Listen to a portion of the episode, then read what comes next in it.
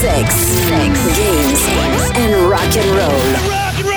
Tu peux n'avoir rien réalisé jamais dans ta vie. Avec Raph Il Beaupré. est un apprenti sorcier à plein temps. Raph Beaupré. I live in a fancy world. Sex, games and rock and roll. Vous commencez à être habitué à entendre de plus en plus, en fait, dans ce podcast-là, Luc Paré qui euh, vient nous parler de véhicules. Et il nous a parlé de modèles réduits, il nous a parlé de muscle car, il nous a parlé aussi de, de flop, des fameux citrons. Euh, concernant les véhicules automobiles. Mais euh, bon, là, cette fois-là, on va parler un peu plus du côté techno, l'évolution de la technologie concernant la puissance des véhicules euh, au travers des années. Puis euh, c'est toi qui m'as amené ça comme suggestion, puis je trouvais ça super intéressant. Et euh, honnêtement, je me pitch dans le vide parce que je le répète toujours concernant les véhicules, je m'y connais pas, mais je sais qu'à chaque fois on en apprend avec toi. Fait que merci Luc Paré hein, d'être encore là Ben, aujourd'hui. Ça me fait plaisir, Raphaël. Écoute, on, on est là pour, pour euh, discuter puis avoir euh, du plaisir puis donner de l'information aux auditeurs. C'est le fun? Ben oui, assurément, mais là, j'espère que cette fois-là, tu on parle d'évolution, de puissance, tu vas pas commencer à me parler de charrette avec des chevaux en avant, là. OK, on parlera pas de, de, de, de charrette d'abord. On va y aller en chevaux vapeur directement. Ah, parfait, ça me va, ça me va. Donc, ça débute où? Euh, ça commence comment? Euh, mettons qu'on parle de la base là, des, euh, des, des moteurs de véhicules. Je sais même pas comment te lancer là-dessus, j'en ai aucune maudite idée, mais je sais que tu vas trouver la bonne ligne directrice pour faire l'évolution au complet. Ben écoute, l'automobile, ça, ça, ça, ça existé avant 1909. là, on parle de 1896, là, le fameux tricycle de, de, de, de Mercedes. Mais euh, disons que ce qui a vraiment lancé l'automobile, la production automobile en quantité, là, vraiment, euh, c'est- la Ford Model T là, en 1909. Là, fait j'aimerais ça partir de là, parce que je veux pas partir là, de, de- du véhicule à charbon, puis je veux pas partir non plus de, de quelque chose qui, qui peut-être pas nécessairement là, euh, facile à, à s'imaginer. Tu sais, tout le monde a déjà vu un bon vieux Ford Model T. Il s'en est produit euh, des, millions et des millions. Donc, moi, je veux partir de là et puis regarder qu'est-ce qui s'est fait euh, dans, la motorisation qui fait qu'aujourd'hui, on est capable d'avoir des véhicules là, euh, de production normale qui peuvent des fois développer pas loin de 1600 chevaux, alors qu'un un Ford Model T, lui, était capable d'en développer euh, 22 chevaux là, pour moteur de 2,9 litres. Fait que, si si on, on, on extrapole un peu le, le- le nombre de chevaux par rapport à la grosseur en litres, ben, c'est un peu ça que je veux faire comme, comme évolution. Puis ce que je veux montrer, c'est euh, c'est quoi les technologies, c'est quoi les, les raisons qui font en sorte qu'un moteur euh, développe plus de, de, de puissance? Qu'est-ce qui a fait que aujourd'hui on est rendu là? Mais si on parle de base, là, visuellement, pour quelqu'un qui connaît pas ça comme moi, on parle surtout euh, de litres de- d'essence qui embarque dans le moteur, euh, la puissance,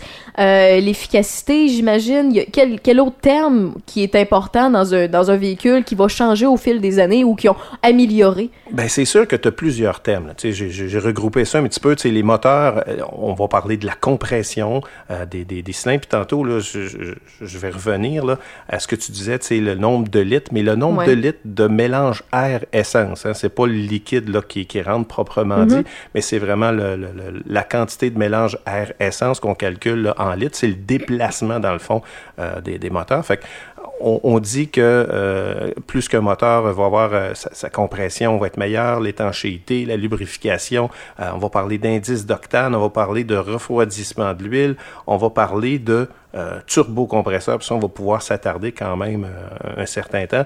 On va parler d'injection directe, on va parler d'échangeur d'air, on va parler de, de type de matériaux. Fait que c'est un petit peu ça que je veux te, te, te parler aujourd'hui. là. Bon, ben commençons par le début, commençons par ce qui est euh, la base de où ça part, puis euh, surtout tu, nous euh, dans les quelles années tu nous amènes euh, pour, débuter?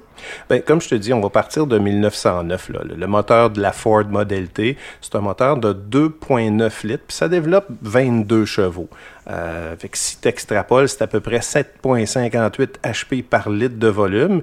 Puis si je compare à ce qui se fait de plus puissant comme véhicule de production, extrêmement limité, mais de véhicule de production quand même, si tu prends la, la, la, la Bugatti euh, euh, Ciento Dieci, c'est un, un moteur en W, c'est pas un V, OK. c'est un W, donc euh, il y a quatre rangées là, de, de, de, de cylindres. C'est un moteur W16 de 7,9 litres, puis lui il développe 1579 HP. Attends un peu, là, on était à 22, là. Ouais, ben c'est ça que je veux montrer comme évolution. Comment est-ce qu'on a fait? Qu'est-ce qu'on a rajouté? Qu'est-ce qu'on a changé sur des moteurs à explosion Pour qui a fait qu'on est passé de 22 à un maximum de 198 aujourd'hui? là, tu sais? Fait que c'est- c'est c'est 26 fois plus efficace au niveau du nombre de HP. Puis Qu'est-ce qu'on a fait? Ça a un peu plus de 100 ans que la, la technologie s'est rendue là, donc j'imagine que, tu sais, 100 ans, on imagine que c'est bien, bien long, mais c'est bien, bien court, là, quand on parle d'évolution technologie, de, de, de- d'évolution de technologie, puis ça veut dire qu'on est, on est loin d'avoir, euh, d'avoir atteint le fond, d'avoir atteint la limite. C'est- C'est c'est sûr que le moteur à explosion, c'est sûr Ouais, que ouais. euh, lui va continuer d'évoluer. Euh, il y a de plus en plus de technologies. Puis là, ce que tu remarques aujourd'hui, c'est que les véhicules sont, les moteurs sont de plus en plus petits. Quand on parlait là, dans les années 60 là, de moteurs de 5,7 litres, puis de, de 7 litres, puis de 6,6 6,6 litres sur les Transam noirs, là, les Bandits de Burt Reynolds, euh, tu vas avoir euh, des, des, moteurs. Après ça, dans les années 70, on a commencé à avoir des moteurs parfois un petit peu plus petits, là, des, moteurs de, de moins de 5 litres, euh, des moteurs de 4 litres, des 3,8 litres, puis des 3,2, puis des 2,8, puis des 2 litres. Puis là, on est rendu des moteurs même avec moins de cylindres, des moteurs de 1,2 litres, puis des moteurs 3 cylindres mais qu'on réussit tout le temps à aller chercher encore une fois Une meilleure 160 puissance. HP dans, dans, dans ça. Tu sais, c'est quoi qui a fait? là? Ben, la technologie est pareille si on parle de téléphone cellulaire ou d'ordinateur. Ah, ben, c'est que sûr et si la certain. technologie augmente, la capacité augmente, c'est de plus en plus performant, c'est de plus en plus puissant. Mais par contre, lorsque tu regardes la grosseur, ça rétrécit, ça devient de plus en plus petit, de plus en plus portable, de plus en plus. T'sais, si on parle des premiers ordinateurs qu'on a vus, justement, il y a un musée qui est à Boston concernant les, les premiers ordinateurs. Quand tu visites ça, tu fais, voyons, t'as trois pièces et demie pour un ordinateur, mais maintenant, cet ordinateur-là, il y avait, je sais pas, là, là, j'invente de quoi parce que j'ai pas l'information à côté de moi, là, mais mettons qu'il y avait euh, 15 mots de mémoire, mais maintenant, on a un téléphone cellulaire de 64 à 128 gigs dans nos poches à tous les jours. Ben t'sais. écoute, tu sais qu'on est allé sur la Lune avec 64K. Ah, ah, ah, Fait que euh, c'est sûr que quand tu regardes aujourd'hui ce que tu as dans ton téléphone, tu as un 128 gigs, 128 milliards d'octets passés. Puis mais on est allé sur la Lune avec 64 000, 64K, ce qui est, ce qui est, ce qui est minime. C'est un peu la même chose dans l'automobile. Tu tu regardes des- les, les moteurs des, des, des- grosses Bentley des années 1920, là, des moteurs de plusieurs dizaines de litres. Euh, oui, ça développait une coupe de centaines de chevaux, mais l'efficacité n'était pas là. C'est ça dont je veux parler un petit peu. Le- le- L'efficacité, le- le- le- le- l'évolution, l'explosion de la puissance pour euh, les moteurs. Puis qu'est-ce qu'on a fait pour, euh, pour y arriver. Puis on pourra même parler d'autres choses que les moteurs à explosion en tant que tels, si tu veux, euh, parce qu'il y a beaucoup, beaucoup de développement qui se fait dans d'autres types de moteurs, puis sans nécessairement parler là, du moteur électrique. sais. Donc, un moteur à explosion, c'est- une grosse pompe à air, dans le fond. Tout simplement. c'est Ben, tout simplement même, ça a ça. l'air simple. Ben, c'est ça. C'est une grosse pompe à air. Puis cette pompe à air-là, ben, elle va compresser l'air. Puis dans l'air, on y mélange euh, de l'essence. Donc, ce mélange-là, quand on le compresse, puis qu'on met une petite euh, étincelle, ben ça explose. Puis à ce moment-là, ben ça fait euh, monter et descendre un cylindre qui est attaché à un vilebrequin qui tourne, puis qui est attaché à une transmission qui fait en sorte qu'on est capable d'avoir du mouvement. Donc, un moteur à explosion, le principe d'un moteur, c'est à peu près ça. C'est là, je te rends ça vraiment au plus simple possible. Puis, dans un moteur comme ça, plus tu vas réussir à, injecter euh, d'air essence, d'oxygène, dans le même espace, euh, plus l'indice d'octane va être élevé pour le mélange air-essence, euh, plus qu'il va avoir une compression élevée, plus le mélange est frais, mieux le moteur est lubrifié, euh, moins qu'il y a de friction entre les pièces mécaniques, moins qu'il y a de pièces mobiles dans un moteur. Ça, c'est quelque chose des fois qu'on pense pas. Mais plus qu'il y a de pièces, ben, plus ça nécessite à ce moment-là de, de plus ça génère, excuse, de, de, de, de friction. Euh, plus le moteur est léger, plus il est étanche. Euh, ben, mieux le moteur va dissiper la chaleur, puis meilleur va être le rendement. Mais c'est ça, c'est qu'est-ce qu'on a fait pour arriver là? Il y a, il y a beaucoup de choses qui ont été amenées comme, euh, comme technologie. Mais c'est drôle, tu, me parles de mécanique présentement, tu, tu me parles de véhicules, de moteurs, puis j'ai l'impression que tu me décris l'intérieur d'une tour d'ordinateur.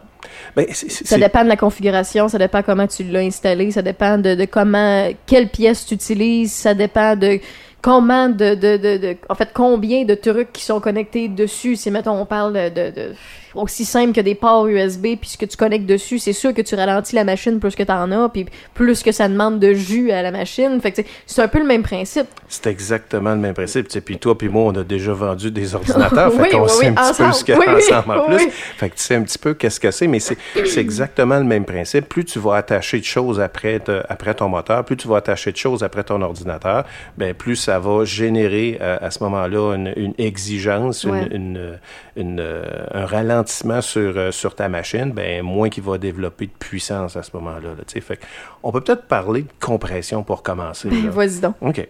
Ben, écoute, la mode, je vais partir encore une fois là, de la- de la- du moteur de la modalité.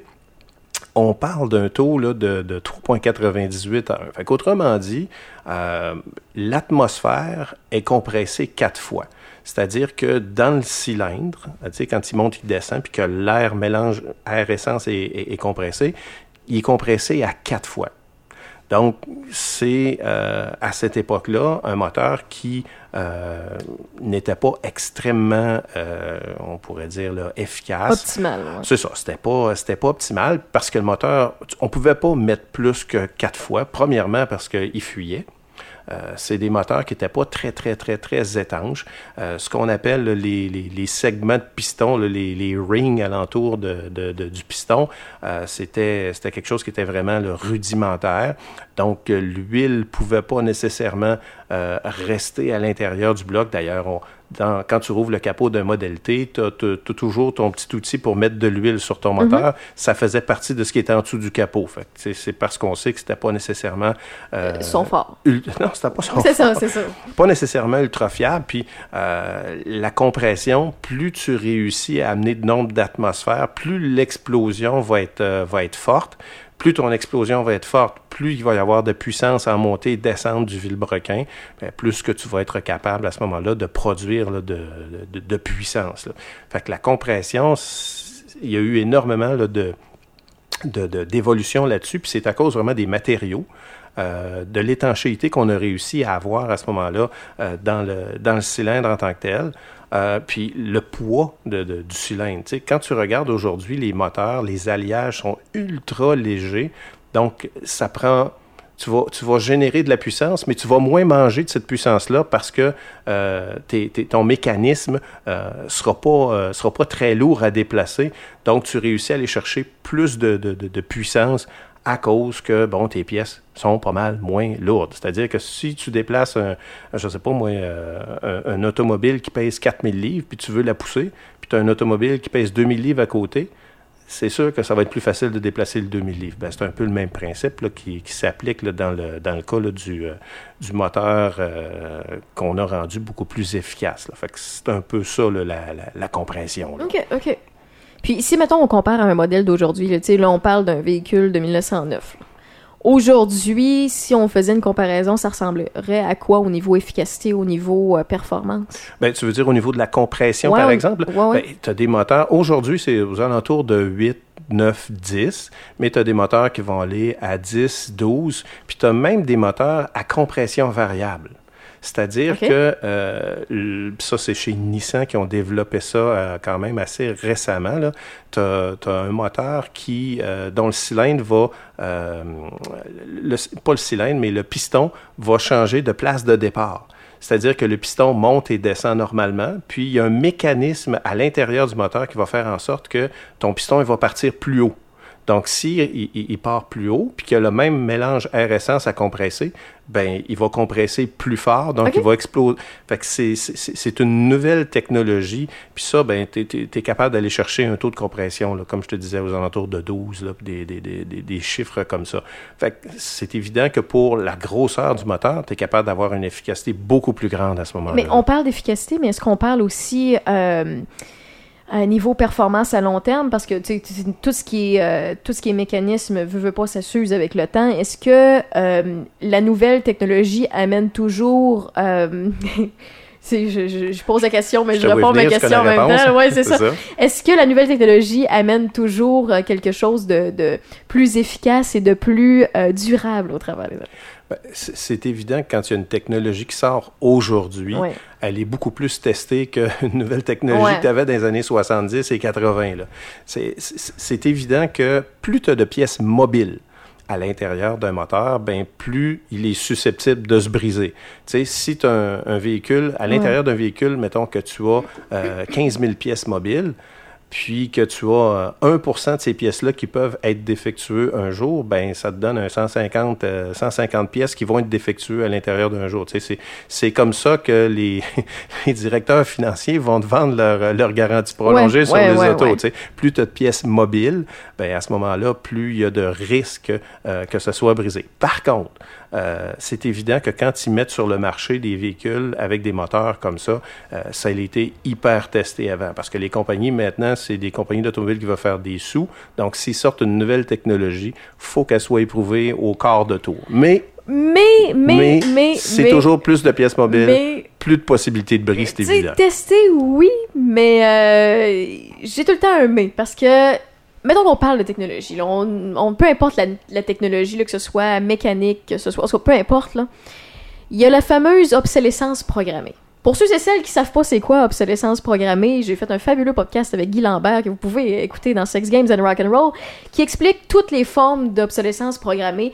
Et euh, l'obsolescence programmée pour ceux et celles qui savent pas c'est quoi un court résumé, c'est des fabricants qui décident qu'à partir de temps de chargement sur votre téléphone, par exemple, votre téléphone va devenir plus lent ou gardera pas son autonomie, euh, que votre laveuse sécheuse que vos grands-parents ont fonctionne encore dans le temps parce qu'il gardait, il- il- tout fonctionnait plus, puis était fait plus robuste, puis que ça fonctionnait plus longtemps. Mais aujourd'hui, vous avez une laveuse sécheuse, la tête d'affichage, à un moment donné, elle va juste décider que ça fonctionnera Hey, plus. c'est tellement drôle ce que tu dis là. ben, c'est- mais c'est vrai! Ben, c'est plus que vrai. Ça m'est arrivé, Bon, ce que tu dis là. ben- Écoute, quand on s'est mariés, on, Ouais. avait, on a acheté des, des, des, des laveuses sécheuses Métag. Hein? C'était Ouais. indestructible. Puis 25 ans plus tard, les machines étaient encore super propres, en Parfait. super...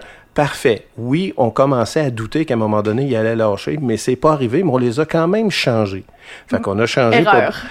pour... On les a changés pour des modèles frontales, Ouais. n'est-ce pas? Et Erreur. euh, avec plein d'électronique dessus, et à l'intérieur d'un an, marchait plus. Non, non, Parce que le board a sauté. C'est ça, puis le gars arrive chez toi pour réparer le board, puis là, il sait déjà quelle pièce il a changé, puis tu lui as même pas dit parce que c'est tout le temps la même pièce. Oui. Ben, ça, c'est de l'obsolescence programmée. C'est des manufacturiers ou des compagnies qui font en sorte que, ben, oui, c'est fiable, oui, c'est testé, mais au bout d'un certain temps, vous avez comme pas le choix de réparer ou pas le choix de prendre la garantie parce que ça va être à réparer ou pas le choix de changer parce que ça va scraper. T'as-tu lu dans mes affaires? Parce que on avait pris la garantie prolongée, puis thank God qu'on l'avait pris, parce Ben. que après, juste un petit peu après un an, c'est là que le board a sauté. Bon, voilà. Bon, ben ça, c'est une longue parenthèse pour dire c'est ça de l'obsolescence programmée. Et là, je retourne sur les moteurs et tout ça. Comme tu me dis, c'est testé, il y a plus de pièces amovibles, tout ça. Oui, c'est sur le marché, mais est-ce que c'est un gage de qualité ou est-ce qu'aujourd'hui, même si c'est testé, il y a ces fameux détails-là que le fabricant, tu sais, oui, ça fonctionne bien, mais qui laisse passer également pour le consommateur ou bien moins dans, pour ce qui est d'automobile? Je te dirais que c'est probablement beaucoup moins qu'avant.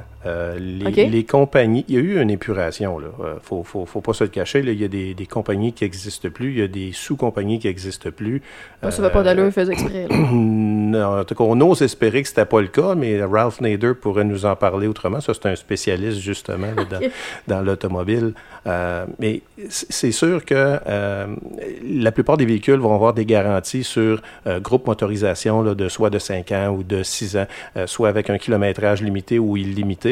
Donc, c'est certain que les compagnies, euh, ils veulent pas réparer quelque chose qu'ils vont avoir vendu s'ils disent justement que ça va durer au moins 5 ans ou au moins 6 ans. C'est parce qu'ils savent que ça va durer au moins 5 ans, 6 ans, parce qu'ils veulent pas réparer. Donc, je te dirais qu'au niveau de la fiabilité, en général, euh, Pour ce qui est du monde automobile, ah, c'est beaucoup moins mieux que c'était. Dans le domaine de l'automobile, actuellement, les problèmes qu'on a souvent, c'est toujours relié à l'électronique. Donc, tout ce qui est électronique ou tout ce qui est commandé par de l'électronique aujourd'hui, puis tu sais, Dieu sait que euh, ton radio, c'est un écran, c'est une tablette, et puis c'est, elle va gérer ton, ton, ton air climatisé, elle va gérer ton, euh, ton chauffage, elle va gérer plein, plein, plein d'affaires, puis par là va rentrer les mises à jour de ton système euh, de, de- d'automobile. Ben, c'est sûr que l'électronique, c'est, plus sensible aux fluctuations de courant, c'est plus sensible euh, aux, aux écarts thermiques. Donc, oui, il y a un certain danger de ce côté-là, mais c'est quand même mieux fait Mais que ça me rassure parce que, tu sais, on parle de laveuse sécheuse, là, on s'entend qu'on n'est pas en danger à côté d'une laveuse sécheuse. On n'est pas en danger avec notre cellulaire qui, euh, la batterie, ben, au bout de 500 charges, euh, commence à diminuer puis que l'autonomie d'énergie est en train de dégringoler, tu sais. Mais un véhicule, on l'a dans les mains, tu sais, ça me sécurise que tu me dises que oui, vu qu'ils n'ont pas le choix d'avoir des barèmes de sécurité, qu'ils n'ont pas le choix de passer au travers de certains tests, au, que ça a évolué avec le temps au niveau de comment c'est géré, comment c'est construit, tout ce qui est conduite, normalement, tu sais, il n'y a, il y a pas de problème. Tu sais, tu me parles, oui, de l'ordinateur qui gère le système informatique dans le véhicule. Aujourd'hui, les véhicules ont tous des, un système, il y a un ordinateur dans tout véhicule, là, on parle des modèles récents, là. Puis, euh, ou que ce soit la tablette qui nous sert d'affichage, mettons, dans une belle grosse Tesla. Euh, ben, c'est sûr et certain, ça, je peux comprendre qu'il y ait des variations, mais ça met pas en, en péril le conducteur si jamais il y a quelque chose qui, qui, qui, qui se grappe par mégarde. Fait que il n'y a pas d'obsolescence programmée niveau mécanique nécessairement. Je pense pas qu'on puisse vraiment faire, euh, faire en sorte d'avoir une obsolescence programmée avec tous les systèmes de sécurité aujourd'hui. Là, Ouais. euh, ça serait pas, euh, ça serait pas une très très très bonne chose qu'un manufacturier euh, jusqu'à un certain point puisse euh, être négligent au point euh, d'avoir une obsolescence programmée dans ces systèmes électroniques, alors qu'aujourd'hui, les systèmes électroniques des véhicules sont là pour euh, freiner à ta place en cas d'urgence, te ramener sur la voie si jamais tu es en train de, de- de- de- de sortir de la route. Je ne penserais pas que les compagnies euh, vont, vont, vont faire ça. Par contre, il est arrivé quand même des choses avec une compagnie comme Volkswagen, euh, Volkswagen, il y a quelques années ouais. avec euh, le, le Dieselgate. Euh, Puis ça, ben, c'était quand même quelque chose qui était qui était connu euh, à l'intérieur de la compagnie, probablement pas de tout le monde, puis probablement pas de tous les grands décideurs, mais quand même, c'est arrivé. Mais de façon générale, euh, c'est c'est beaucoup plus euh, fiable, c'est beaucoup plus euh, étudié qu'avant, puis on ne mettra pas sur le marché une technologie qui ne marchera pas ou qui va faire en sorte qu'on ne soit pas capable de respecter la, la- la garantie de 5 ans ou de 6 ans ou de 4 ans du, euh, du manufacturier au niveau du moteur et rouage d'entraînement. Donc, les fameux, ce qu'on appelle les fameux rappels, c'est vraiment juste des erreurs qui sont passées sous les vérifications. Ah ben là, si tu veux parler de rappel, c'est sûr que... non, mais mettons, tel avec- modèle d'année à telle année la courroie de transmission, on le sait qu'elle va scraper. Euh, pour ce qui est de ce véhicule-là, on le sait, de telle année à telle année, euh, il y a des problèmes au niveau... euh, je sais pas, je connais pas ça, là, mais tu sais, on le sait qu'il y a certains, certains véhicules ou certaines compagnies qui, avec sur les- des modèles particuliers, il y a des problèmes qui sont passés sous le radar, mais ça, c'est... C'est vraiment une erreur de, de, de, de fabricant, c'est vraiment... euh, Oh oui, ça arrive encore, ça, euh, malheureusement. ça Écoute.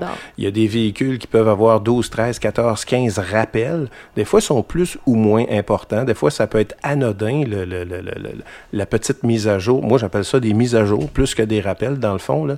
Euh, parfois, par contre, ça peut être, euh, ça peut être une erreur vraiment d'ingénierie au départ. Tu sais, il y a eu, je nommerai pas le nom là, pour pas me- pour pas qu'on se fasse poursuivre par le fabricant, mais il y a eu certains VUS dans les dernières années, aux alentours de 2012-2013, là, où est-ce qu'il y a eu plusieurs, plusieurs rappels sur euh, des, euh, durites, sur des conduites d'alimentation en essence qui n'étaient pas euh, durables, qui étaient mal fixées, puis qui étaient trop près de sources de chaleur, qui ont fait en sorte que certains véhicules ont pris feu.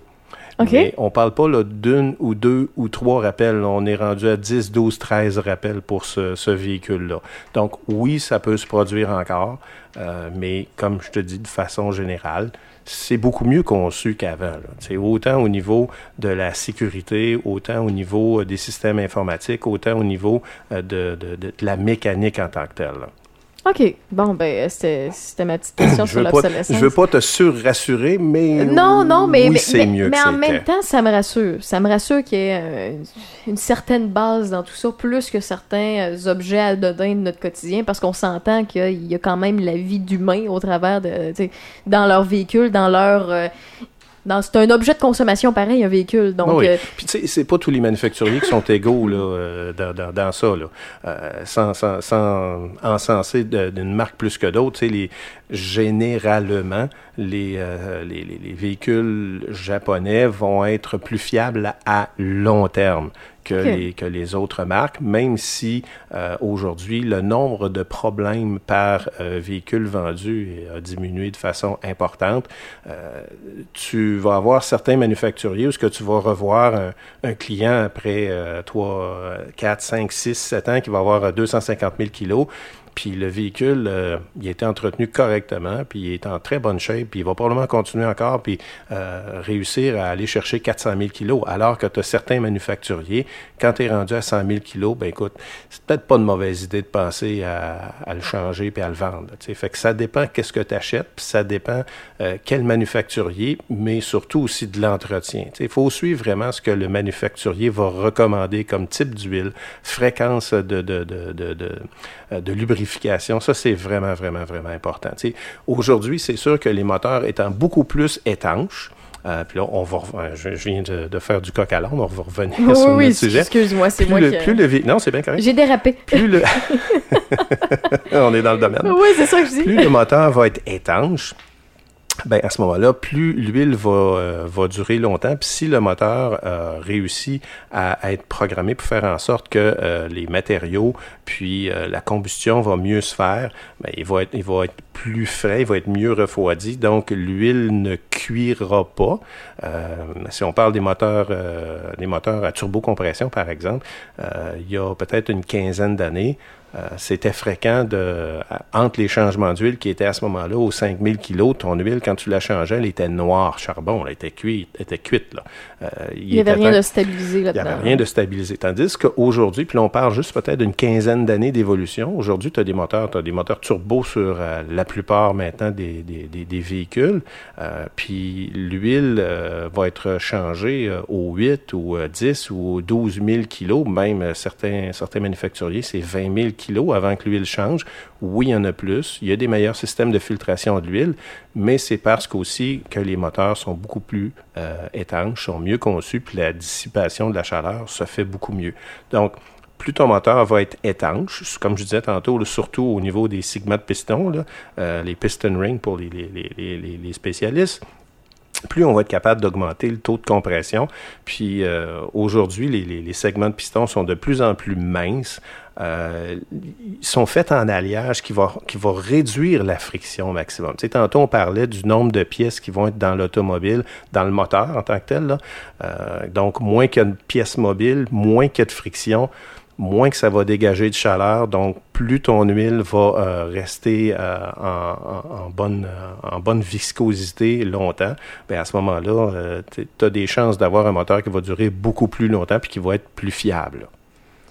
OK, OK. Je- J'essaie de, en fait, j'a- j'accumule l'information, tu sais, j'essaie de tout comprendre. Toi, puis tu es en train de c'est normal. magasiner un auto, là. Ah non, pas en tout. Pour vrai, je suis pas rendu là. euh, c'est- c'est- c'est- 2020 a été tough pour plusieurs personnes. Ça, c'est un projet qui a été mis de côté, mettons. Ça aussi, ça pourrait être un autre podcast 2020. Là. On fera Oh, ça en ça- 2021. Peut-être en... Non, je vais attendre 10 ans avant d'en parler, je pense. C'est bon, c'est correct. Puis, donc là, tu m'as parlé de compression, tu m'as parlé d'étanchéité. Après ça, il y a quoi qui est important au niveau d'un moteur? Ben, c'est, on peut parler de, on était dans l'étanchéité, on peut parler de la lubrification là, des moteurs. Tu sais, aujourd'hui, là, les, les, les huiles que C'est sûr l'on que ça, a, ça a dû changer avec l'époque. c'est, c'est pas la même, euh, c'est pas la même recette. Tu sais, je, je vais faire une drôle de comparaison, mais tu sais, euh, en 1975, euh, la plupart du gens, la plupart des gens buvaient de la O'Keeffe, puis c'était bien correct là. Ah oui. Mais aujourd'hui, le nombre de bières différentes pour des types de, de, de, de désaltérations différentes, puis de goûts différents, euh, ça, fait en, ça fait en sorte que euh, on, est on est intéressé à, à vraiment aller chercher plus de plus de, de, de, de goût, puis avoir vraiment ce qui va nous plaire à nous. Ben, l'huile, c'est c'est un drôle de parallèle. Mais pour les moteurs, par exemple, turbo, tu vas avoir besoin d'une huile qui va être euh, beaucoup plus euh, capable de, résister aux écarts euh, thermiques. Les manufacturiers ont changé aussi, là, ce qu'ils vont mettre comme. Je comme reviens sur ton exemple. C'est pas, c'est pas un, un exemple On euh, niaiseux. bière. Oui, on retourne en bière.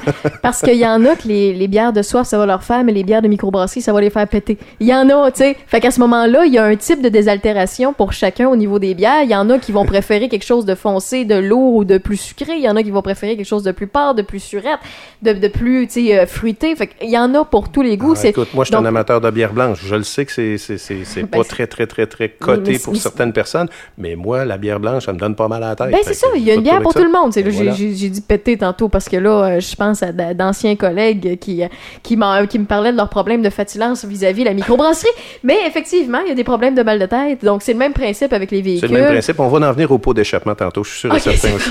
c'est good, c'est génial. Donc, on continue, on poursuit. C'est ça. Fait que la lubrification des moteurs, euh, c'est, euh, c'est beaucoup mieux fait qu'avant. Puis les, les canaux à l'intérieur du moteur physiquement sont faits pour aller porter de l'huile euh, dans les endroits où est-ce que c'est le plus nécessaire. Même que euh, l'huile va être giclée à l'intérieur du, moteur pour vraiment euh, faire en sorte que les pièces métalliques qui vont être en friction, qui vont être en frottement, vont être lubrifiées de façon constante. Ça fait en sorte qu'il y a moins de friction, il y a moins de chaleur. Donc, moins de chaleur va faire en sorte que ton moteur va mieux, va mieux tourner. Euh, puis, tu sais, l'huile, parce qu'on était dans ce domaine-là, euh, la viscosité, ça fait en sorte, par exemple, si tu prends une huile synthétique, euh, pour qu'un moteur dure plus longtemps, ben l'hiver, tu sais, si tu pas une huile synthétique, l'hiver, il fait moins 35, euh, ton huile, elle va être comme un gros caramel épais. Tandis qu'une huile synthétique, ben, elle va encore couler comme du sirop d'érable. Donc, ça fait en sorte que le moteur, quand tu le démarres à moins 35, ça va être beaucoup moins difficile pour un moteur de, de- d'essayer de, de patauger dans du sirop d'érable que de patauger euh, dans, dans, dans de la tire d'érable. Donc, ça, c'est Euh, des choses à considérer aussi au niveau des fabricants, dépendamment de l'endroit où ils envoient leurs véhicules ou qu'ils les vendent. C'est sûr, mais les manufacturiers vont. C'est pour ça que c'est important de suivre vraiment qu'est-ce que le manufacturier va te conseiller, euh, va exiger. Puis de toute façon, si tu respectes pas aujourd'hui les euh, ce que le manufacturier va te demander euh, comme euh, comme huile ou comme lubrification, comme entretien, ben ça peut faire en sorte que euh, ta garantie sera pas sera pas honorée là. Pas valide du Euh, tout. non, pas Ben, c'est sûr qu'un véhicule qui roule en Californie, c'est puis on prend ce véhicule-là puis on l'amène sur les routes du Québec l'hiver, euh, c'est pas la même affaire. La Californie a quand même ses, euh, ses- ses spécificités. Écoute, si tu sors de la Californie puis tu t'en vas à Las Vegas, tu passes par, euh, je sais pas moi, Death Valley, puis il fait, fait 2000 degrés, j'exagère un peu, là. Oh oui. Mais ton huile est mieux d'être en shape, puis ton véhicule, Ouais. il est mieux d'être, euh, d'avoir, euh, d'avoir bien, bien été entretenu au niveau, par exemple, là, des, ce qu'on appelle le Prestone, là, du, du- du liquide de, de refroidissement. Il est mieux de pas en manquer. Fait que, oui, au Québec, on a euh, une situation particulière, c'est-à-dire qu'il va faire chaud l'été puis qu'il va faire très froid l'hiver. Mais quand il fait très chaud tout le temps, souvent, euh, ça, a, ça a aussi d'autres euh, d'autres problématiques. Puis non seulement ça, heureusement qu'aujourd'hui, il y a des systèmes électroniques qui vont compenser pour euh, des fois l'altitude parce que si, si tu es en montagne, ton véhicule, euh, il, va, il va fonctionner avec, euh, en anglais, on dit thin air, c'est-à-dire qu'il y a moins d'oxygène dans l'air que tu vas respirer. Puis ça, ça a un impact direct euh, sur le rendement du, euh, du véhicule. Aujourd'hui, le, le- le système électronique va pouvoir euh, expliquer au moteur, hey, écoute, on est à 2000, 2000 mètres, Ah, ouais. euh, compense dans ton, euh, dans ton mélange air-essence pour favoriser un meilleur rendement du moteur parce que sinon, si tu restes tel quel, ton moteur il va devenir faible, faible, faible. Il ne sera pas capable de peut-être monter la côte si tu tires une roulotte.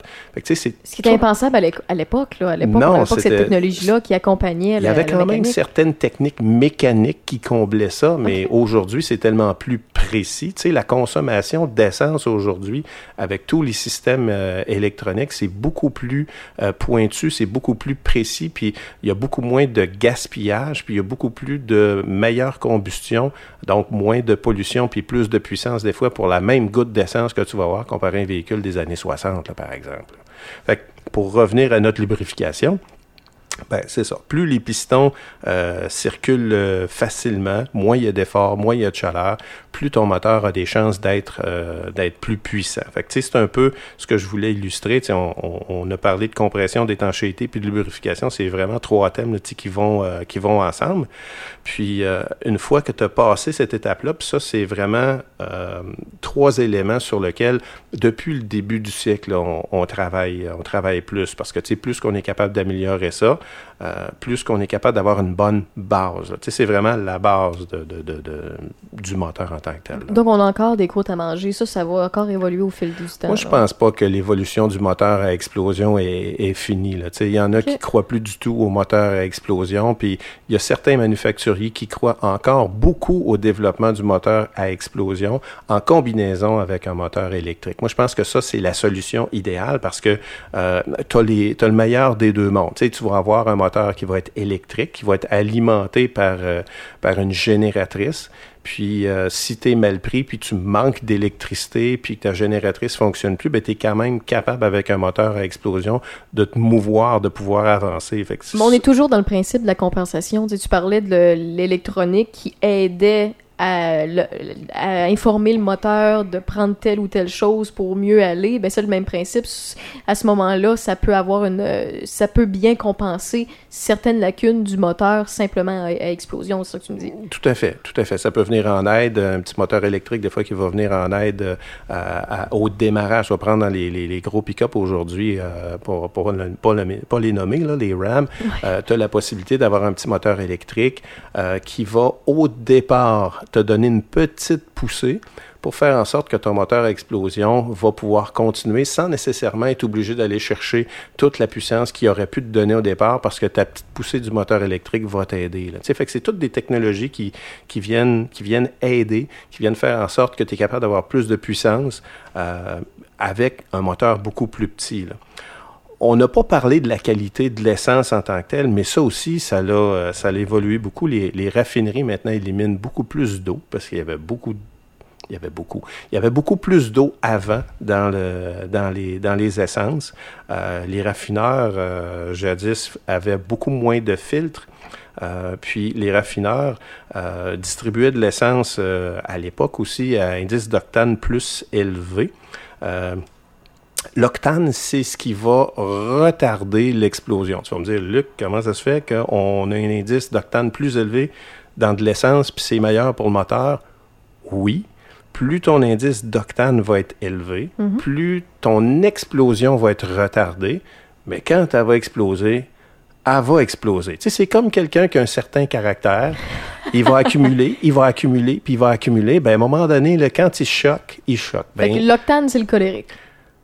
On peut dire ça comme ça. c'est bon, c'est bon.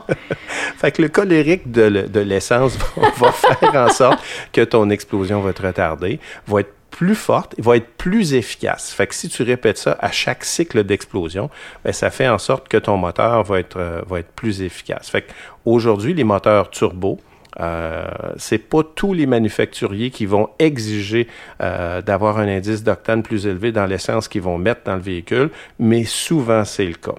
Euh, est-ce qu'il va, le moteur va consommer moins? Probablement qu'il va consommer moins parce qu'il va donner un meilleur rendement avec l'essence qu'il a.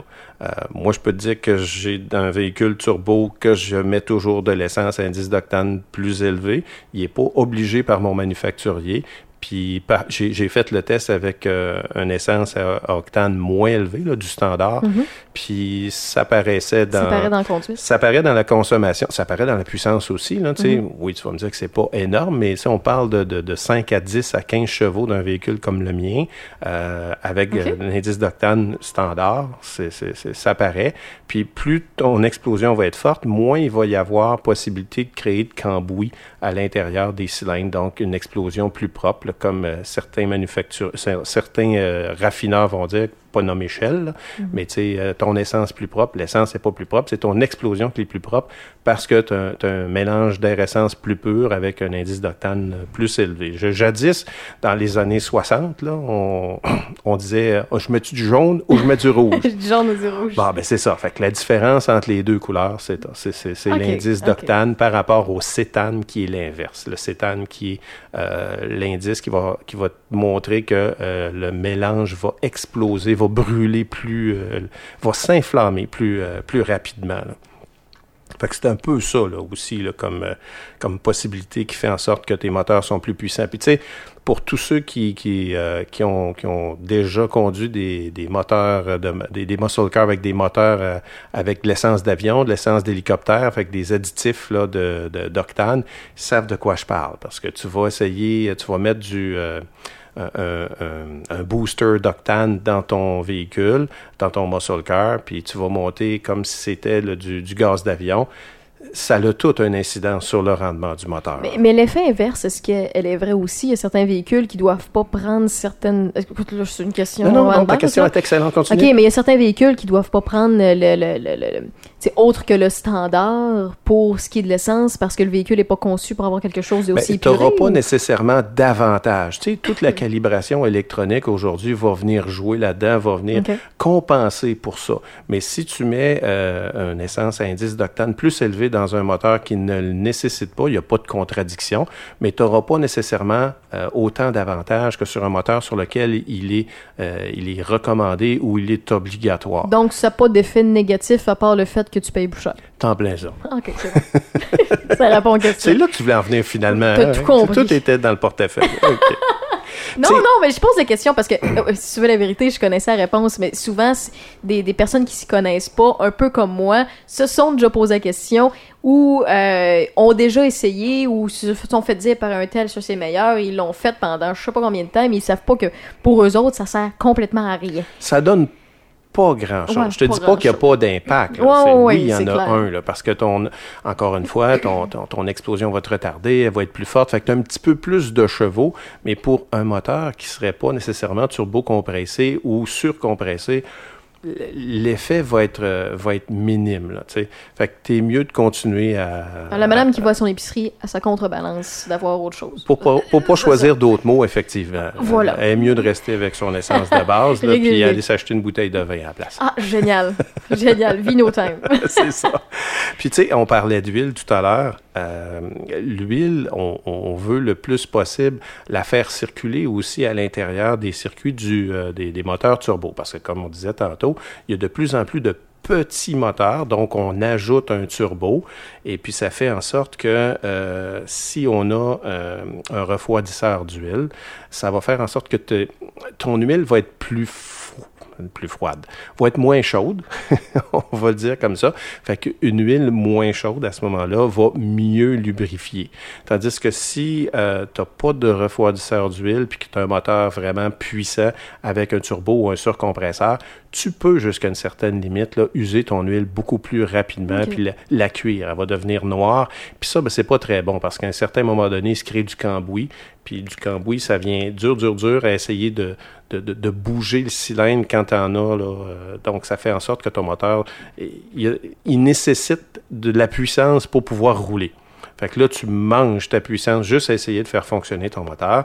Fait qu'un refroidisseur d'huile, ça, c'est une autre technologie qui a été amenée depuis très, très longtemps pour euh, amener ton huile à être plus, euh, être plus, on peut dire, fraîche, qui va faire en sorte que ton, ta lubrification va être. euh, C'est apparu va à peu près dans quelles années, ça? Parce que, tu sais, on a parlé Ben, ça de fait longtemps que 1909 ça tantôt, existe. Il y a plus- puis il y a plusieurs systèmes. Tu sais, on parle de refroidisseurs d'huile. Il y a aussi euh, des, des- des systèmes de filtres euh, de, de- de vapeur d'huile qui vont faire en sorte que euh, tu vas attraper à l'intérieur de la ventilation euh, du moteur. Parce qu'un moteur, euh, c'est ventilé aussi à l'intérieur. Puis, étant donné que tu as de l'huile, des fois, qui va être en évaporation, ben, si tu as un système pour capter cette, euh, cette, euh, ce- ce- cette évaporation-là tout ensemble, ben, elle- n'ira pas se coller sur euh, des pièces mobiles. Ça Pour fait pas de résidu qui va pouvoir occasionner d'autres problèmes. c'est en plein ça. Fait que ça fait longtemps que ça existe des refroidisseurs d'huile. Puis tu sais, toute origine de la course automobile. On n'a pas, on n'a pas vraiment parlé de ça, mais chaque fois que tu as du développement technologique dans la course automobile, c'est certain que quelques années après, tu vas le voir arriver dans une application pour euh, des véhicules standards. Donc ça, c'est un autre, euh, un autre avantage de la course automobile. Puis là, je parle pas juste de la course en euh, automobile en, en accélération. là. Je parle du développement, par exemple, des Formule 1, tout ça. Toutes les technologies qui ont été amenées puis qui ont fait en sorte que c'est c'est devenu standard dans, la production d'automobiles euh, normale. Tu sais, ce, ce, quoi on pourrait euh, s'attarder un peu, c'est euh, les turbocompresseurs, les compresseurs, les, compresseurs multiples, les compresseurs d'alimentation, les compresseurs, turbocompresseurs électriques. Il y a beaucoup, beaucoup de, développement qui a été fait. Puis les turbocompresseurs, ça fait très, très, très, très, très, très, très longtemps que ça existe. Sur... Tu vas prendre par exemple les, euh, les autobus, ils ont des turbocompresseurs depuis longtemps. Les gros camions, euh, ils ont des turbocompresseurs depuis longtemps. Les locomotives euh, électriques diesel, ils ont des gros turbocompresseurs dessus pour amener plus de puissance au moteur qui va se transformer euh, en électricité. Parce qu'une locomotive, ça a un immense moteur ou plusieurs immenses moteurs, mais c'est juste des génératrices pour euh, créer de l'électricité. Donc, un turbocompresseur, qu'est-ce que c'est en, gros? C'est une soufflerie. C'est une petite turbine qui généralement va être activée par les, euh, les pots d'échappement. Autrement dit, ton moteur va sortir du, euh, de l'essence brûlée, puis ça, ça passe dans un tuyau, puis il y a une petite turbine d'un côté, fait que ça, ça tourne. Fait que ce qui sort du moteur fait tourner ta petite turbine, puis de l'autre côté, tu as une autre turbine, mais elle qui tourne dans le sens inverse, là. Ben, elle, tourne dans le même sens, mais elle aspire au lieu d'être poussée. Fait qu'elle aspire de l'oxygène, elle aspire de l'air. Fait qu'elle va pousser plus d'air à l'intérieur de la même espace. Fait que si tu amènes, comme on disait tantôt, plus d'air dans le même espace, tu vas avoir la possibilité de mettre plus de mélange air et oxygène. Donc, pour un moteur de la même grosseur, c'est comme si tu étais capable peut-être de mettre le double, ou le triple ou le quadruple de mélange d'essence. Fait que là, tu as beaucoup plus, euh, tu as une explosion beaucoup plus forte, puis tu es capable d'aller chercher beaucoup, beaucoup plus de puissance. Fait qu'un turbocompresseur, c'est un peu ça. Ça prend le mélange air-essence dans le moteur, puis on en met plus pour la même grandeur. Fait que tu as des turbocompresseurs. Des fois, tu as des moteurs qui en ont un, qui en ont deux. Des fois, ils sont en ligne l'un l'autre, c'est-à-dire qu'il va compresser le mélange compressé qui était déjà compressé. C'est des filtreurs à poisson. C'est- Désolé l'image, mais. pas des filtreurs à poisson, mais je te dirais que c'est euh, c'est- comme une balayeuse à l'envers. Ouais, Hein? ouais, fait que tu ouais. pousses de l'air, plus qu'il y a d'air, plus que ton mélange air-essence va être grand, plus qu'il va avoir une explosion, plus ton moteur va avoir de puissance. Des fois, tu as, jusqu'à, par exemple, sur une Bugatti Veyron, tu as jusqu'à 4 turbocompresseurs. là. Ça tourne. Puis dans ces turbocompresseurs-là, euh, des moteurs dont les turbocompresseurs sont euh, alimentés par le pot d'échappement, mais il y en a aussi qui sont alimentés électriquement. C'est-à-dire qu'à Ok. l'entrée de ton... Ça, on en voit de plus en plus. C'est pas très, très, très connu, mais c'est un turbocompresseur, mais lui, il n'attend pas que le moteur soit en marche. Il marche à l'électricité, il va pousser plus d'air à l'intérieur de ton moteur, comme si c'était un turbocompresseur, mais il ne générera pas de, euh, de chaleur, puis tu n'auras pas besoin de lubrifier euh, le turbocompresseur. Il est électrique, fait qu'il s'en fout pour ton, pour ton moteur euh, à essence. Puis tu as aussi ce qu'on appelle les, les compresseurs d'alimentation. Compresseur d'alimentation, c'est quoi?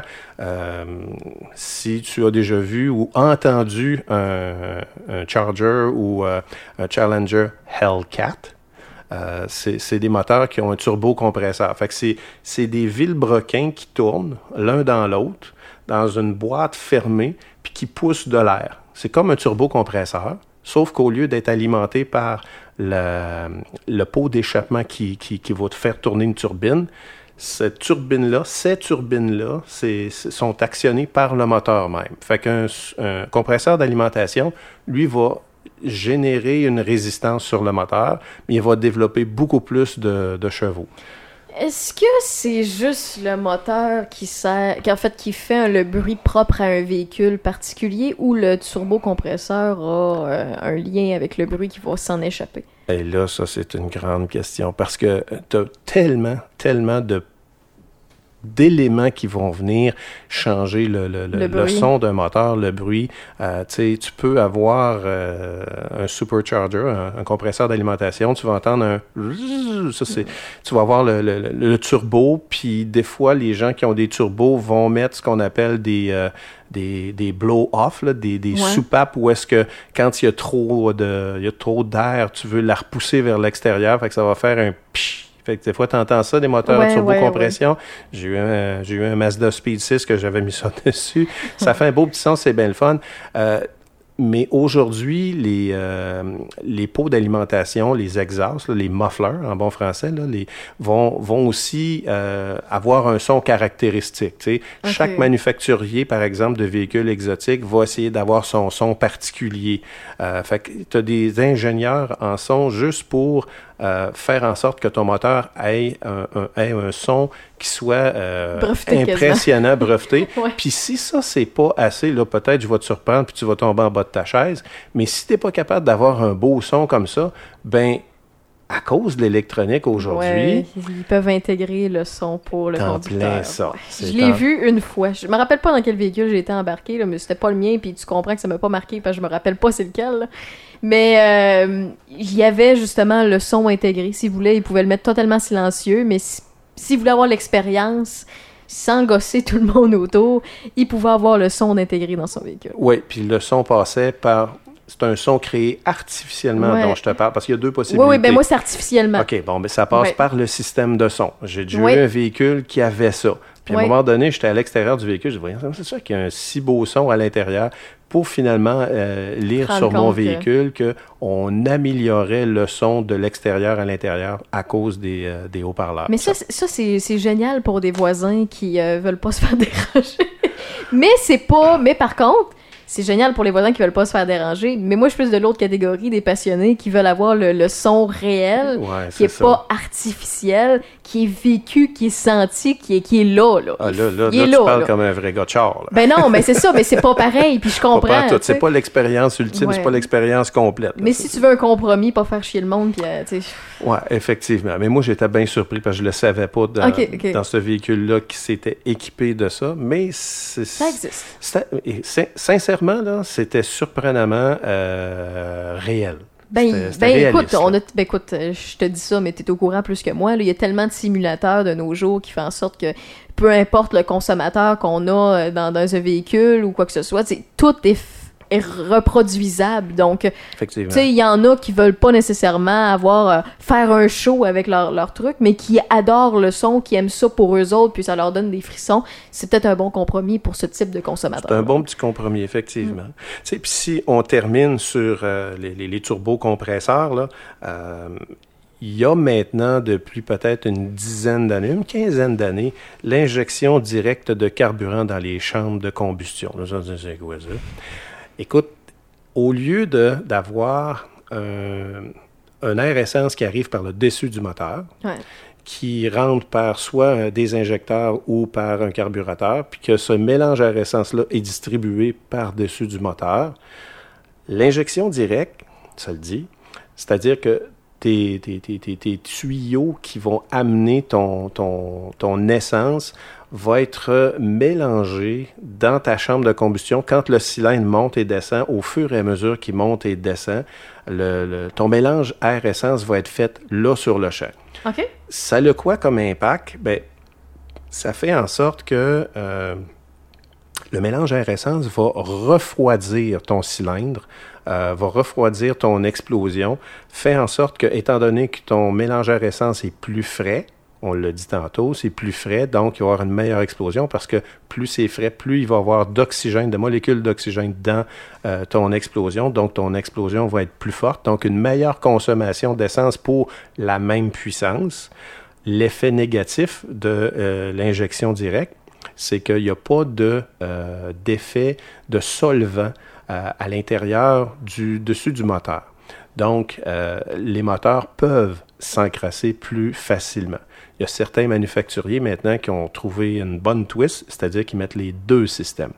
On va prendre la, magnifique euh, Toyota euh, 86 ou euh, la BRZ chez, chez Subaru, puis l'anciennement la, Scion. Euh, ils ont les deux systèmes d'injection. Donc, tu as le meilleur des deux mondes, c'est-à-dire que tu es capable d'avoir plus de puissance puis une meilleure consommation avec l'injection directe. Puis, tu as aussi euh, l'injection standard qui va faire en sorte d'avoir l'effet de solvant, puis ton moteur va moins s'encrasser. Donc, tu as une meilleure consommation, puis nécessaire tu as plus de, de, de, puissance. Fait que l'injection directe, ça, ça a eu un gros, gros, gros impact sur euh, la consommation et la puissance. Ça, c'est vraiment majeur, majeur, majeur, parce qu'on injecte euh, de l'essence directement dans les chambres de combustion à très, très, très, très, très haute euh, compression. On parlait tantôt de la compression, là. Fait que ça, ça permet ça. Puis dans les moteurs turbo, ça aussi, c'est pas, c'est pas nécessairement nouveau, mais c'est un élément qui fait en sorte que, encore une fois, quand tu as de l'oxygène plus froid, tu es capable d'avoir une meilleure explosion, tu es capable d'avoir plus de molécules d'oxygène, tu as plus de puissance. Puis l'échangeur d'air, c'est, un petit bidule qui euh, est juste avant l'entrée de l'air. Le turbo va pousser son air. Juste après le turbo, tu vas avoir ton échangeur d'air. Donc, c'est un échangeur thermique qui va refroidir ce qui va passer. Et ce mélange, essence- ce, mélange d'air-là va se mélanger à l'essence, puis il va être plus frais. Donc, tu vas avoir encore une, meilleure combustion. Puis pour te donner une idée de comparaison, si tu prends par exemple un Mazda euh, Speed 6 2006, que j'ai eu, euh, lui qui développait euh, 284 chevaux, tu avais le CX7 qui était euh, le véhicule VUS, mais avec le même moteur 2.3 litres. Lui, il développait moins de chevaux, euh, puis de façon euh, assez importante, là, entre le Mazda Speed puis le CX7, parce qu'il n'y avait pas justement d'échangeur d'air. OK. Fait que ça, c'est une Une différence. autre Puis- variante. puis de, ouais, une autre variable qui vient, euh, vient aider euh, à avoir encore plus de puissance. Puis de plus en plus, on va trouver des matériaux exotiques maintenant euh, à l'intérieur des moteurs. Euh, que ce soit des, des, des, des, des- pas de l'acier, mais des, euh, euh, de l'aluminium, euh, que ce soit des, du titane, euh, beaucoup plus de matériaux rares qui vont être légers. euh, Ah, c'est ça que vont- j'allais dire. Tout ce que tu me donnes, finalement, c'est on parle de légèreté. là. la légèreté, euh, puis moins de nombre de pièces, mais la légèreté de ces pièces-là, c'est- vraiment crucial. Euh, plus qu'il y a de mouvement, plus ton matériel est léger, plus ton mouvement va moins exiger Ouais, de ton de- moteur. Il ouais, va, exiger moins d'énergie parce que tout se fait plus de façon plus fluide. Exactement. Fait Ok. qu'écoute, je je te dirais que euh, depuis 1909, c'est surtout sur ça qu'on a, qu'on a travaillé. Puis là, je te parle pas des, des moteurs électriques, je te parle pas des boosters électriques sur euh, des véhicules déjà qui ont, euh, qui, ont, qui ont beaucoup de puissance. On pourrait parler de la superbe nouvelle, euh, ben, nouvelle, relativement nouvelle sur le marché d'Acura NSX, qui a déjà des moteurs électriques qui vont venir euh, aider euh, à- aux, aux moteurs conventionnels. C'est ça qui vont venir aider à avoir plus de, de- de puissance, par exemple, en sortie de, de- en sortie de virage. Euh, tu vas pouvoir accélérer plus rapidement parce que ton moteur électrique, le gros, gros, gros avantage des moteurs électriques, c'est que ta puissance, elle est immédiate, Instantané. instantanée. Tandis qu'un moteur à explosion, il faut que tu attendes qu'il révolutionne. Puis si c'est un moteur à turbo-compression ou à surcompression, ben là, il faut que tu attendes aussi qu'il ait tourné assez pour pousser plus de plus de- d'air mélange euh, air, euh, air essence, tandis que ton moteur électrique, lui, la puissance, elle est instantanée. Ça, c'est la Mais- mais beauté du C'est drôle moteur parce que électrique. quand tu m'avais suggéré euh, un podcast sur l'évolution de la puissance des moteurs au fil du temps, euh, tout de suite j'ai pensé, moi à la base là, essence, électricité, puis le fameux hydrogène qu'on parle rarement mais qui existe depuis longtemps mais qui, qui- qui est comme sous silence ou moins euh, moins taponné ou moins euh, évolué pour l'instant là. Mais je dis ça mais je parle au travers de mon chapeau parce que je le sais pas pantoute là. Tu parles pas tant au Puis, travers de ton chapeau. Puis, Je pense tu que tu me parles des, euh, de l'électricité, en fait, des, des, du soutien électrique, comme si c'était un complément au moteur euh, à essence. Ben, euh, moi, je le vois comme ça, mais c'est sûr que les gens de chez Tesla, ils diront pas ça. Ils Les diront autres, pas ils vont ça. dire, non, non, non, non, c'est uniquement ça. le moteur Eux autres, ils croient à ce que l'autonomie d'une batterie, éventuellement, soit assez performante puis assez plaisante pour un consommateur pour y investir je suis obligé de te dire qu'ils n'ont pas tout à fait tort parce que le développement de la batterie électrique euh, est en constante évolution. Si on pense qu'à l'intérieur des, des 100 dernières années, il y a eu une évolution majeure du moteur à combustion, euh, ça paraît peut-être pas autant, mais euh, il y a exactement la même chose qui se produit dans les, les piles électriques pour les moteurs électriques, Hmm. mais à l'intérieur de 10 ans. Mais un éliminera pas l'autre, jamais? Ou je me Je trompe? pense pas qu'un va éliminer l'autre. Je pense qu'effectivement, comme tu disais tantôt, les deux sont appelés à travailler de concert, mais c'est évident qu'il va y avoir de plus en plus de véhicules électriques si euh, eh bien si euh, le coût de ces piles-là Ouais. diminue et le coût de ces piles-là Ben, diminue d'année en année. finir par arriver. là. c'est le même principe que lorsqu'on a vu apparaître les télé HD. Là, Ben, oh, c'était une fortune. Puis après ça, on est passé. à- tu sais, on est passé de génération en génération, on s'est rendu au 4K, au 8K, puis là, rendu là, quand ça sort, c'est pas achetable, mais au fil des années, ça diminue parce qu'il y a une nouvelle technologie qui vient de la côté. Où... Oui, puis c'est que les compagnies comme euh, LG investissent des milliards de dollars pour bâtir des nouveaux, des nouvelles usines dans lesquelles ils vont euh, euh, fabriquer en très très très grande quantité ces Ouais. batteries-là. Donc, si on en fabrique plus, ben, c'est le principe de ce high grade. Là, plus t'en vends, plus le monde en mange, moins, plus, plus il en mange, moins il coûte cher, moins il Ouais. coûte cher, plus qu'il en mange. C'est un peu ça, mais il y a aussi parallèlement à ça, pas juste en fait de quantité, mais il y a un développement très, très, très important au niveau de la grosseur de ces batteries-là, des cellules de ces batteries-là qui sont de plus en plus petites pour donner le même rendement énergétique qu'une plus grosse. Euh, puis il y a de plus en plus de matériaux exotiques qui sont utilisés pour cette fabrication-là.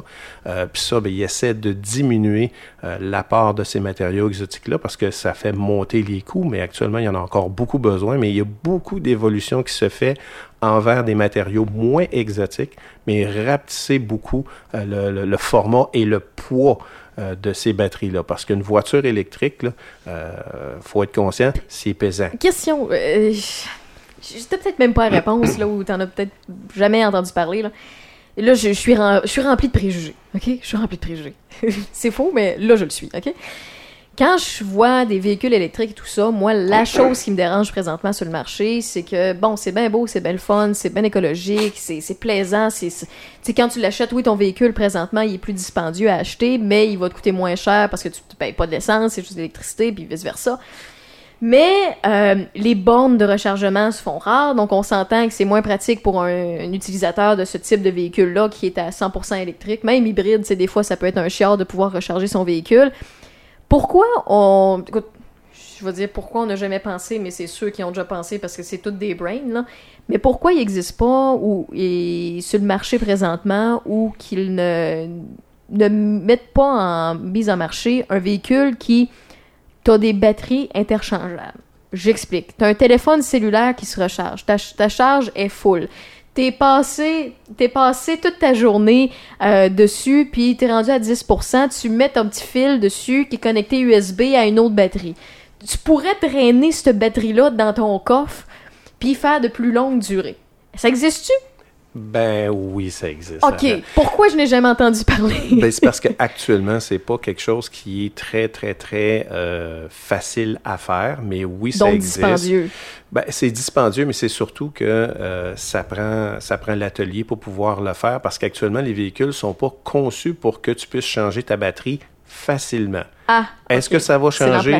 You bet que ça va changer. J'espère. Mais écoute, Ben, juste le visuel, là, de, mettons, la place où tu recharges ton véhicule, où tu mets ton essence d'habitude, je vais dire ça comme ça, là, tu le recharges là, ben, mettons que tu as juste un compartiment que tu rouvres, tu déverrouilles, tu l'enlèves, tu enlèves la batterie, tu mets une autre, ben, tu es capable de, de- de faire de l'autoroute puis des road trips avec ta... ouais, je te, je te dirais qu'on verra pas ça demain. Ouais, je sais.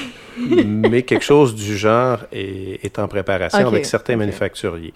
Euh, Tesla a même euh, frôlé avec, avec l'idée, mais tu sais, euh, Tesla n'est pas seul maintenant. Tu sais, on Mhm. n'entend pas beaucoup parler, mais il y a d'autres manufacturiers de véhicules électriques. euh, de plus en plus importants, puis tu vas en avoir qui vont venir de Chine. là. La Chine euh, a mis énormément d'argent sur le développement des batteries, puis sur le développement des véhicules électriques, parce que la Chine était euh, extrêmement polluée. Euh, ça, on, ça, on le sait. Euh, le COVID a, a aidé un petit peu, mais eux ont vraiment des politiques extrêmement exigeantes pour faire en sorte qu'il y ait beaucoup moins de pollution. Tantôt, tu disais, euh, est-ce qu'il y a des, des- des- moyens, des choses qui sont mis en œuvre pour justement faire en sorte que tu puisses soit changer la pile ou qu'il y ait un plus euh, chargement plus facile? Ben, écoute, actuellement, en test euh, en Europe, en fait, dans le, dans le nord de l'Europe, pour pas le dire en Norvège, il y a des, euh, des routes où est-ce que euh, sont en train de tester euh, des, des systèmes où est-ce que ta batterie euh, elle sera même pas utilisée pour rouler. C'est-à-dire que euh, tu vas pouvoir par induction euh, avoir l'électricité à partir de la route elle-même. Donc ça, c'est quelque chose Oh, qui est en développement. C'est c'est- c'est vers là que ça s'en va. C'est quasiment comme le panneau solaire, le solaire, mais c'est qu'en roulant, ton, ta batterie se recharge. Ben, la batterie sera même pas utilisée. C'est-à-dire que... Et là, en euh, backup, s'il y a quelque chose qui marche. elle est là en backup. Pour s'il y a starter le véhicule. S'il y a plus d'indu... Mais il n'y a pas de démarrage de véhicule, un véhicule Ah, électrique. c'est vrai. hein, ouais, c'est ça, ouais. Excusez. Non, non, Oui, c'est ça, c'est un réflexe. Il y a un certain démarrage, tu sais, allumer tout ce qui était allumé, là, mais c'est instantané.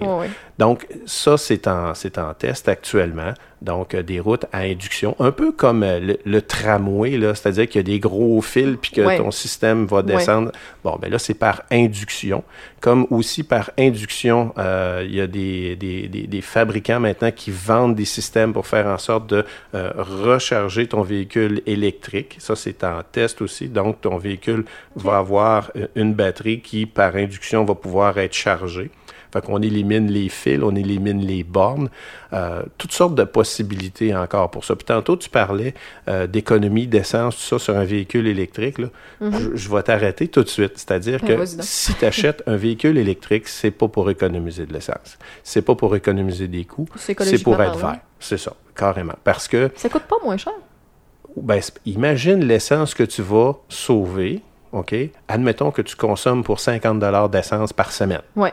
Il y a 52 semaines. Ça fait 2600 pièces. Oui. 2600 pièces, multiplie ça par 5 ans, tu es rendu à près de 13 000 Tu viens de sauver 13 000 d'essence. Oui.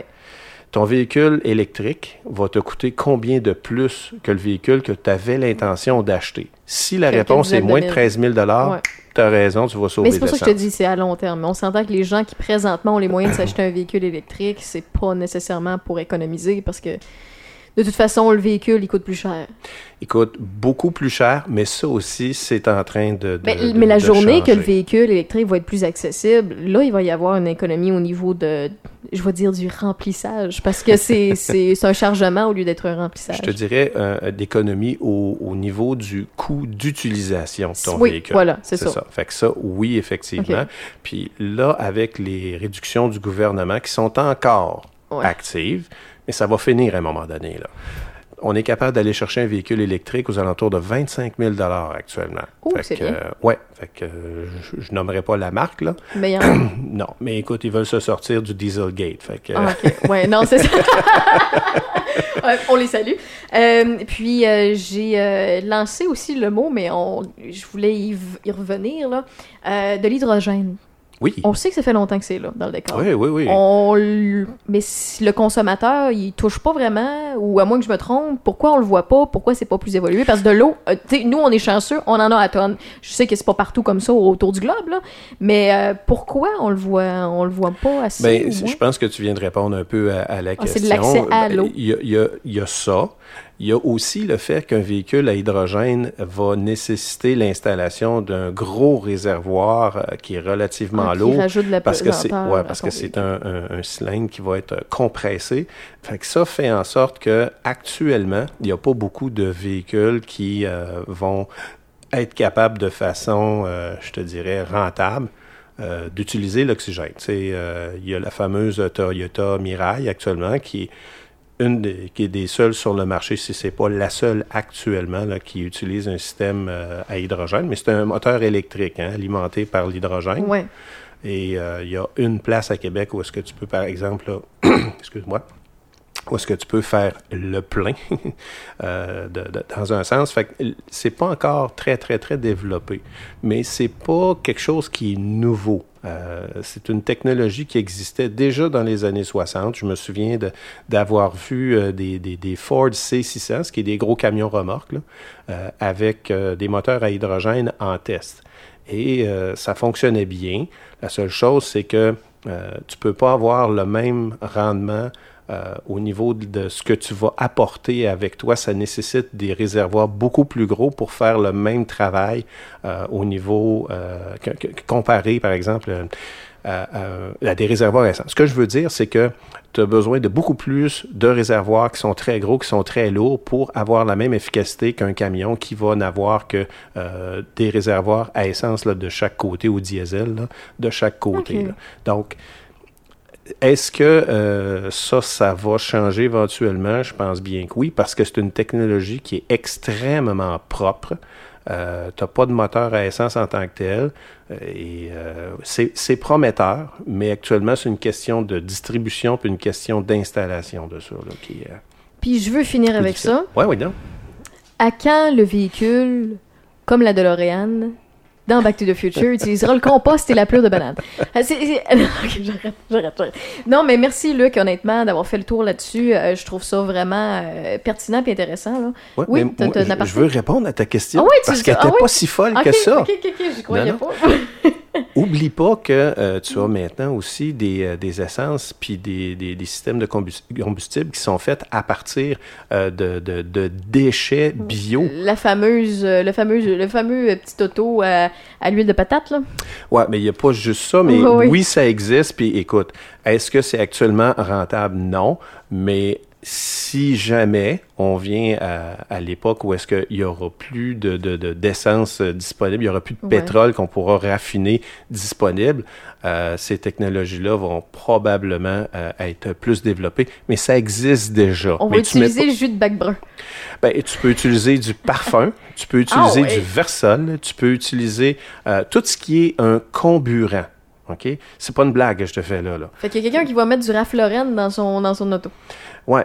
C'est, dans ce. Dans ce puis en fait, euh, faites pas ça personne, là, mais en fait, c'est techniquement possible. Tout ce qui peut comburer, tout ce qui peut brûler pourrait être à la limite mis dans un moteur. Le petit jus bleu à fondu, là, à l'ancienne, que tu mets en feu? Ça pourrait. Écoute, tu peux, sauf que ça a des ça, conséquences ouais, de décalibration puis euh, de, hein. nettoyage qui vont être nécessaires. J'ai déjà vu quelqu'un qui a mis du sucre moi, dans son essence. Ben voyons. Ouais, écoute, c'était une catastrophe nationale parce que tout le système a dû être changé au complet, les pompes, les, tu- les durettes, les tuyaux, Ah. Une tout fausse ça. bonne idée. Ouais, effectivement. Mais c'est pas fou ton idée. Tout ce qui peut être comburé, tout ce qui peut être euh, transformé en, en- en huile ou en essence qui, qui peut brûler pourrait être mis dans un moteur.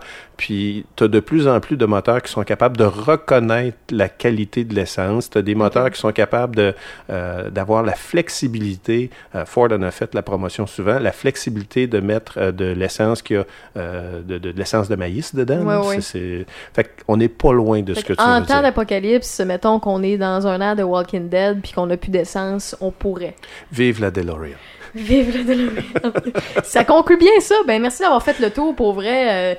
J'en apprends toujours un peu plus avec toi, puis je me sens... euh, en fait, soit que je vais me coucher moins niaiseuse ou je vais me coucher plus intelligente, ça c'est selon, là, ça, dépend qui est positif et négatif dans la vie, là, c'est le même, euh, même histoire qu'à moitié plein ou à moitié vide. Exact. Mais bon, ben euh, à la prochaine, Luc! Ben, merci beaucoup. Puis euh, je sais que tu vas, tu vas me faire une petite liste avec plein de suggestions qui pourraient intéresser les auditeurs pour Ben le oui, podcast. si jamais que- les auditeurs en ont, écoute, ça va nous faire plus que plaisir là, de jaser de leur sujet. Donc, si vous avez des suggestions pour Luc euh, dans ce domaine-là, dans cette passion-là, Sex Games and Rock and Roll Podcast and Twitch sur Facebook, vous avez tout simplement à m'écrire. Euh, Il y a juste moi qui accès à la page. Fait que c'est moi qui vais vous répondre. Donc, on se dit à la prochaine. Bye bye.